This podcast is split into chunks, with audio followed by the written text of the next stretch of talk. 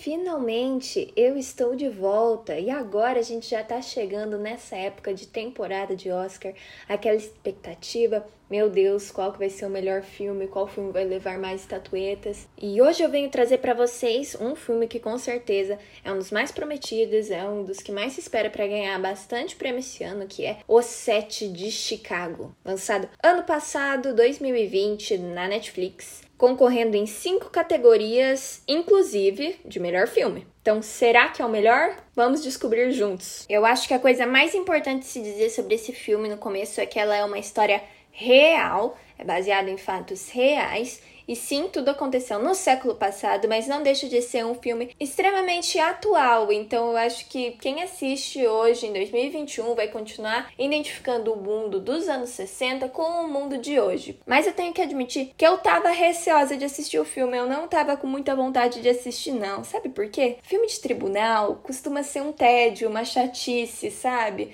Aqueles filmes que são enrolados, mas que ao mesmo tempo você já sabe o que vai acontecer no final. Mas esse não.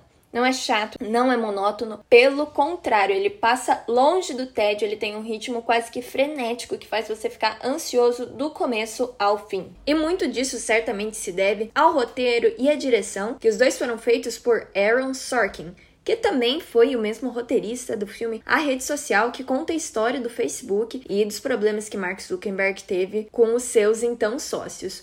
Um filme que boa parte também é sobre julgamento, sobre casos em tribunal e que também não ficou monótono. Então a gente já dá pra ver que o Aaron sabe trabalhar com esse tipo de coisa, fazer com que uma história que seria um pouco mais tediosa se torne algo bastante atrativo para quem tá assistindo. E ele faz isso bastante por meio de flashbacks e cenas com um pouco mais de ação, um pouco mais de vivacidade. Mas sobre o que que é esse julgamento que se passa em o set de Chicago. Bem, essa história começa lá em 1968. Era época da Guerra do Vietnã, tinha acabado de acontecer os assassinatos do Martin Luther King e também do Kennedy, e isso gerou uma grande estabilidade ali no cenário político norte-americano. E é nesse contexto em que iria acontecer uma convenção democrata na cidade de Chicago. Porém, diversos grupos contrários à continuidade da guerra do Vietnã resolveram que aquela seria a ocasião perfeita para realizarem protestos falando que a guerra deveria acabar. Porém, as manifestações tomaram proporções muito maiores do que eles imaginavam e acabou que a polícia entrou em confronto direto e muito violento contra esses manifestantes. Nisso, oito homens que eram participantes de movimentos e organizações que estavam tentando fazer uma mobilização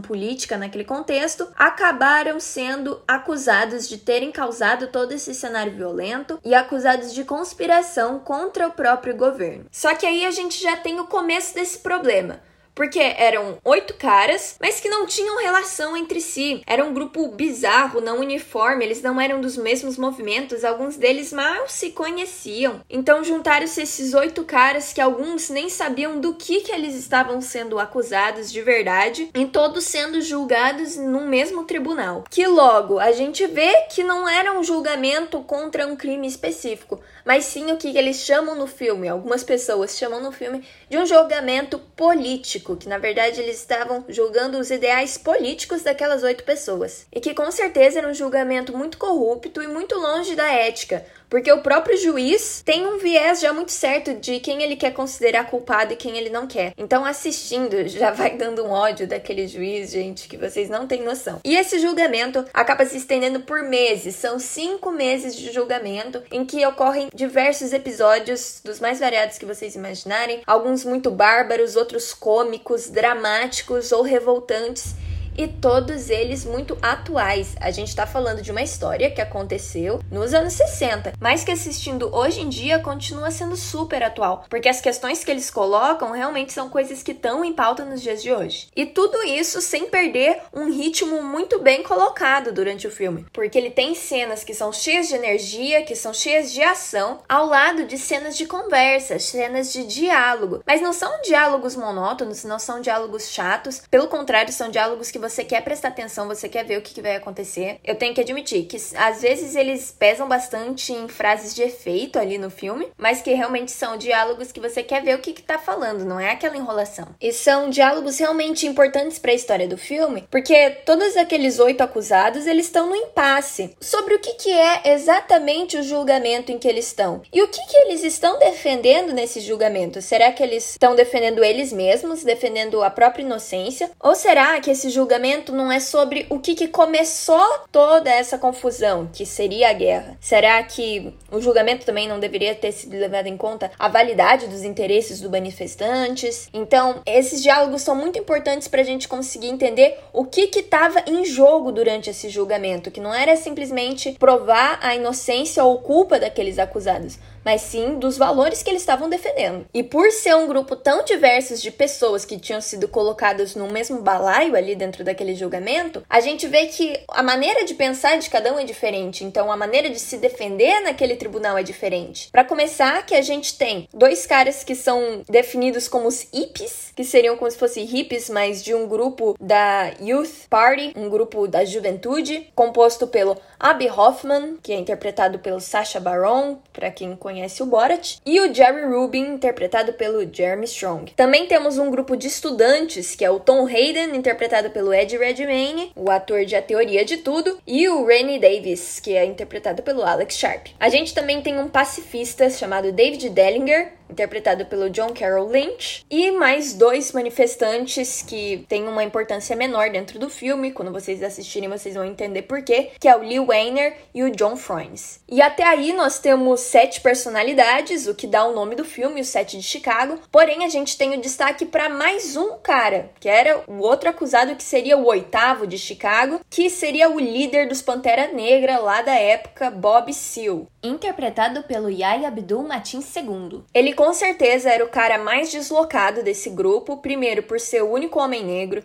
segundo por ser o único que não estava representado pelo advogado dos outros acusados, mas acima de tudo, porque ele é o único que realmente não estava envolvido. Ele não estava lá, ele não estava nas manifestações. E o tratamento dado pelo tribunal, em especial pelo juiz, ao Bob Seale é claramente muito diferente, porque ele tem um grande preconceito por aquele homem simplesmente pelo fato dele ser negro. E é exatamente por isso que ele está sendo acusado. Você tinha um grupo de manifestantes, sete manifestantes, em que todos eram brancos. Então, por que que a acusação do Bob Seale entra nessa história? Porque precisavam convencer o júri de que aquele grupo era perigoso. Então, a ideia que eles tiveram foi: Vamos colocar um homem negro lá. A gente vai estar tá mudando a imagem desse grupo. Vamos estar tá dando uma imagem de um grupo perigoso. Mas é claro que esse plano acaba vindo à tona e o tratamento diferente que é dado a esse acusado em si chega em níveis exorbitantes. Eu vou falar um pouquinho depois sobre uma cena em específico em que o Bob Seale é o protagonista, em que com certeza é uma das cenas mais importantes e mais pesadas do filme, mas que é o que define a absolução dele e que também revela quais que eram os verdadeiros interesses desse próprio juiz nesse julgamento. Mas como já deu para ver, esse grupo dos sete, ou melhor, oito, era um grupo muito diverso. Cada um era de um movimento diferente, eles não pensavam igual, eles tinham visões do mundo completamente diferentes. O David era um cara todo paz e amor, ele não queria violência com ninguém, enquanto os estudantes eram um grupo mais sério, eles tinham um respeito ali pelo pessoal, só que eles eram mais seriões. E os hippies, completamente o oposto, eles são a definição do deboche. Acaba que até viram um alívio cômico do filme, porque eles não conseguem levar nada a sério. O objetivo deles é tirar o sarro, é tirar a paciência de quem tá tentando julgar eles. E ao mesmo tempo eles se mostram como o grupo mais ousado, mais violento, o que coloca a gente numa dualidade em que eles são ao mesmo tempo bem-humorados, eles não estão levando tudo muito a sério, mas eles são quem tem o tom mais crítico de tudo que tá acontecendo, porque eles criam essa imagem de que as pessoas às vezes enxergam eles como os preguiçosos, os desleixados, porque são hippies, mas ao mesmo tempo eles se mostram como umas pessoas mais intelectualizadas e diferente do que era imaginado, até pelos outros acusados, eles são caras super estudados. E é isso que acaba criando uma rixa entre eles, em especial entre o Tom Hayden, líder dos estudantes, e o Abby Hoffman, o líder dos hippies,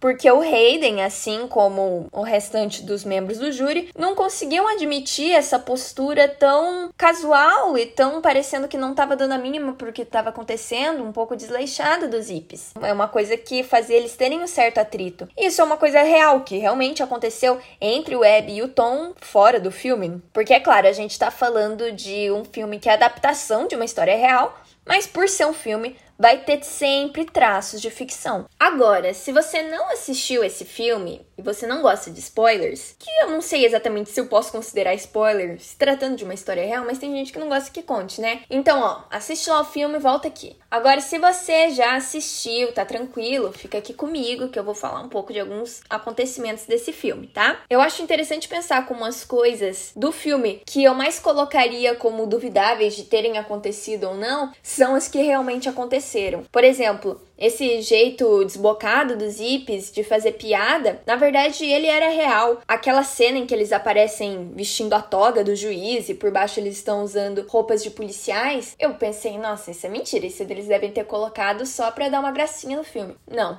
aconteceu. Realmente os dois hippies apareceram um dia trajados de juiz no meio do tribunal. Inclusive aquelas piadinhas no começo do filme sobre o sobrenome do juiz Hoffman ser o mesmo sobrenome do Abby Hoffman, ele ficar brincando com aquilo, também aconteceram. Porém, a gente tem algumas coisas que estão ali no filme que não aconteceram na vida real. Por exemplo, a gente viu que tinham vários policiais infiltrados nos manifestantes. Isso aconteceu, mas não eram exatamente os policiais que eles mostraram no filme. Aquela história de que teria uma mulher, uma policial, que veio dar em cima de um dos hippies para conseguir se aproximar dele, e isso realmente não aconteceu. Então a gente pode chamar de uma meia-verdade, talvez? Esse filme tem algumas meias-verdades. Também é o caso do testemunho do ex-procurador-geral dos Estados Unidos, Ramsey Clark, que é uma das cenas mais importantes do filme, quando ele volta para dar o testemunho, mas o júri não está lá. Isso aconteceu? Aconteceu mas não foi do jeito que estava no filme. Aquele testemunho que a gente tem, a voz do Michael Keaton, do Batman, no filme, falando que ele já teria percebido que foi a polícia que incitou a violência, não foi bem isso que aconteceu. Ele realmente foi dar um testemunho, mas não foi esse. E essa cena inteira em si, ela é um pouco fake. Por quê? Porque logo depois que isso acontece, a gente tem uma cena do David Dellinger, que seria aquele cara pacifista, dando um soco em um dos guardas. Mas, gente, isso não aconteceu. O cara, ele realmente era de boas, ele não socou ninguém. Eu acho que ali no filme a gente tem um pouco mais de, meu Deus, olha, não acredito que ele fez isso. Então dá uma emoção a mais. Só que foi para fins de entretenimento mesmo, porque não aconteceu. O que eu acho meio chato deles terem colocado isso no filme, porque a imagem do Dellinger nesse filme eu acho que é uma das imagens que foram mais manipuladas os outros personagens não. Os outros personagens conseguiu seguir bem certinho o que, que realmente aconteceu durante o julgamento. Mas o dele não. Por quê? Primeiro, porque a gente tem essa de que ele deu um soco em alguém que nunca aconteceu. E outra é que a última cena, que com certeza é uma das cenas mais emocionantes do filme inteiro, aquela cena em que o Tom Hayden tá lendo o nome de todos os mortos no Vietnã, ela também não aconteceu. Quem leu o nome de todos os mortos no Vietnã foi o David Dellinger, não foi o Tom. E outra coisa, não foi assim que se fechou o caso também. Essa leitura dos nomes foi uma das primeiras coisas que aconteceu durante o julgamento, foi nas primeiras semanas, não foi o que definiu o final do caso. Então, assim, se eu fosse o Dellinger e eu fosse assistir o filme, eles estivessem inventando coisas que eu teria feito que eu não fiz, ou pegando palavras minhas colocando na boca de outra pessoa, eu não ia ficar nem um pouco feliz com isso, não. Mas eu entendo que esse tipo de recurso é usado para dar uma dramaticidade a mais no filme. Mas quando o filme tenta fazer alguma coisa para atenuar algum acontecimento? Pois é, também tivemos. Como eu disse um pouco antes, nós tivemos um episódio bem forte em relação ao Bob Seal. Com certeza é uma das cenas mais pesadas do filme, que é quando ele é retirado do tribunal, é espancado e volta ao tribunal amordaçado. Isso aconteceu? Sim. Só que o que acontece no filme é que logo depois que ele é amordaçado, não se passam nem, sei lá, 10 minutos, ele já é absolvido. E não foi isso que aconteceu. Demoraram dias em que todos os dias Bob ele tinha que ir ao tribunal amordaçado, só poderia se comunicar balançando a cabeça, não poderia interromper o juiz de forma alguma. E depois de dias, mais de uma semana, aí sim ele foi absolvido. Mas não foi rápido do jeito que foi mostrado no filme, não. E essa era com certeza uma cena que não poderia ficar de fora do filme, porque ela é a que mais expõe a corrupção do sistema como um todo e desse juiz, que se dizia imparcial, mas que claramente não tinha nada de imparcial. Mas é realmente impressionante a gente ver como tem uma variedade muito grande de tipos de cenas, cenas muito pesadas e cenas completamente engraçadas e cômicas, e que mesmo assim elas se encaixam muito bem no filme, de um jeito que não é insensível e nem uma mudança muito brusca de humor entre uma cena e outra. Eu acho que desde o começo do filme, realmente ele consegue dispor essas cenas que são muito distintas de um jeito bacana. Isso já começa na apresentação de cada um dos acusados, que acontecem como se fossem uma colagem de vários trechos dos discursos de cada um deles, mas que vão se encaixando do jeito a formar um discurso só, que é já onde a gente vê que eles têm um objetivo em comum, mas que eles são completamente diferentes. E eu dou muito crédito para essas primeiras cenas em si, porque a gente tem muitos personagens nesse filme com muitos nomes, é difícil você se achar porque é bastante gente, mas já nos primeiros segundos de filme você entende quem é quem e para que lado tá jogando qualquer um daqueles personagens. Uma outra coisa que ajuda são as legendas. Geralmente quando um personagem importante aparecia pela primeira vez no filme, aparecia uma legenda colocando o nome dele, o cargo dele, por que ele tava ali. E isso ajuda, porque se eu tivesse que dar minha cabeça, encaixar tudo, eu já não ia conseguir não. Então eu acho que tentaram ali na produção dar uma situada para quem tá assistindo para ele se encontrar melhor, mas às vezes ainda tinha algumas falhas. O filme ele tem uma cronologia confusa. Ele é cheio de flashbacks e alguns deles não estão muito bem encaixados ali no tempo, fica um pouco difícil você criar uma linha do tempo. O que ajuda um pouco a você conseguir encaixar tudo são algumas cenas em que aparece o Abby dando um discurso e contando a história de todos esses acontecimentos. Numa espécie de stand-up, tem uma plateia e ele tá contando. Então ele serve como um narrador, ele introduz todas essas cenas. A maioria delas você consegue se achar pelo discurso do Abby, que na minha opinião, é uma das melhores recursos do filme, mas tem algumas cenas que eu achei que ficaram soltas. Que é o caso das duas manifestações com os policiais. A gente tem aquela cena de dia, onde eles estão tentando tomar o morro, diga-se de passagem, isso também não aconteceu na vida real. Os manifestantes já estavam no morro quando a polícia chegou. E nós também temos aquela outra cena à noite, em que o Tom teria incentivado os manifestantes a lutar contra a polícia. E eu acho que ficou confuso ali. Eu até agora não entendi qual das duas manifestações aconteceu primeiro, porque uma hora ele tá preso, depois ele tá solto, aí uma hora tá de dia, o outro tá de noite. Eu fiquei confusa, não entendi o que, que aconteceu antes e o que, que aconteceu depois ali naquela história. Porém, mesmo com essas dificuldades de linha do tempo e também com essas coisas de ah, aconteceu na vida real, mas não aconteceu no filme ou vice-versa, eu acho que o filme ele cumpre bem o papel de conseguir explicar o que, que aconteceu naquele julgamento, por que ele aconteceu, quais quais foram os interesses políticos envolvidos em tudo aquilo, porque a gente vê que claramente não era só uma questão legal, e também ao mesmo tempo para traçar várias críticas àquele sistema que estava completamente corrupto. O juiz ele agia conforme a vontade dele na hora que ele queria, toda a manipulação que ele fez com os membros do júri, ter colocado mais dois acusados que seriam as moedas de troca, mais um acusado que não tinha nada a ver com a história inteira. Então foram várias escolhas que acabaram revelando que realmente tinha algo de muito errado com aquele julgamento. E eu acho que o que mais consegue mostrar para espectador tudo isso é o personagem do Joseph Gordon-Levitt, que era o Richard Schultz, o então procurador-geral dos Estados Unidos. Ele pode ser um personagem um pouco menos importante, com menos tempo de tela, mas a gente consegue perceber algumas nuances muito legais nele que eu gosto, que é ele ainda não se decidiu, ele ainda não se decidiu de que lado ele tá, ele é o procurador do caso, mas ele não se decidiu quem que ele tá apoiando ainda, porque ele já entra naquele caso com o pé atrás, ele já entra na incerteza do que que ele tá fazendo. E ele demonstra convicção, claro, na frente do júri, na frente do juiz. Mas quando você para para olhar realmente o pensamento dele, ele sabe que tem algo de errado com aquele julgamento, ele sabe que tem alguma coisa ali que não tá batendo, que não tá certa, mas falta muita coragem para ele conseguir expor tudo isso. E a gente vê no final do filme, né, que ele acaba escolhendo o lado que ele tava no final das contas. E é muito, muito legal ver quanto esse filme é atual. Mais uma vez repito, é um filme dos anos 60 60, mas que faz muito sentido hoje em dia. Ainda mais nesse último ano em que os Estados Unidos e o Brasil também, mas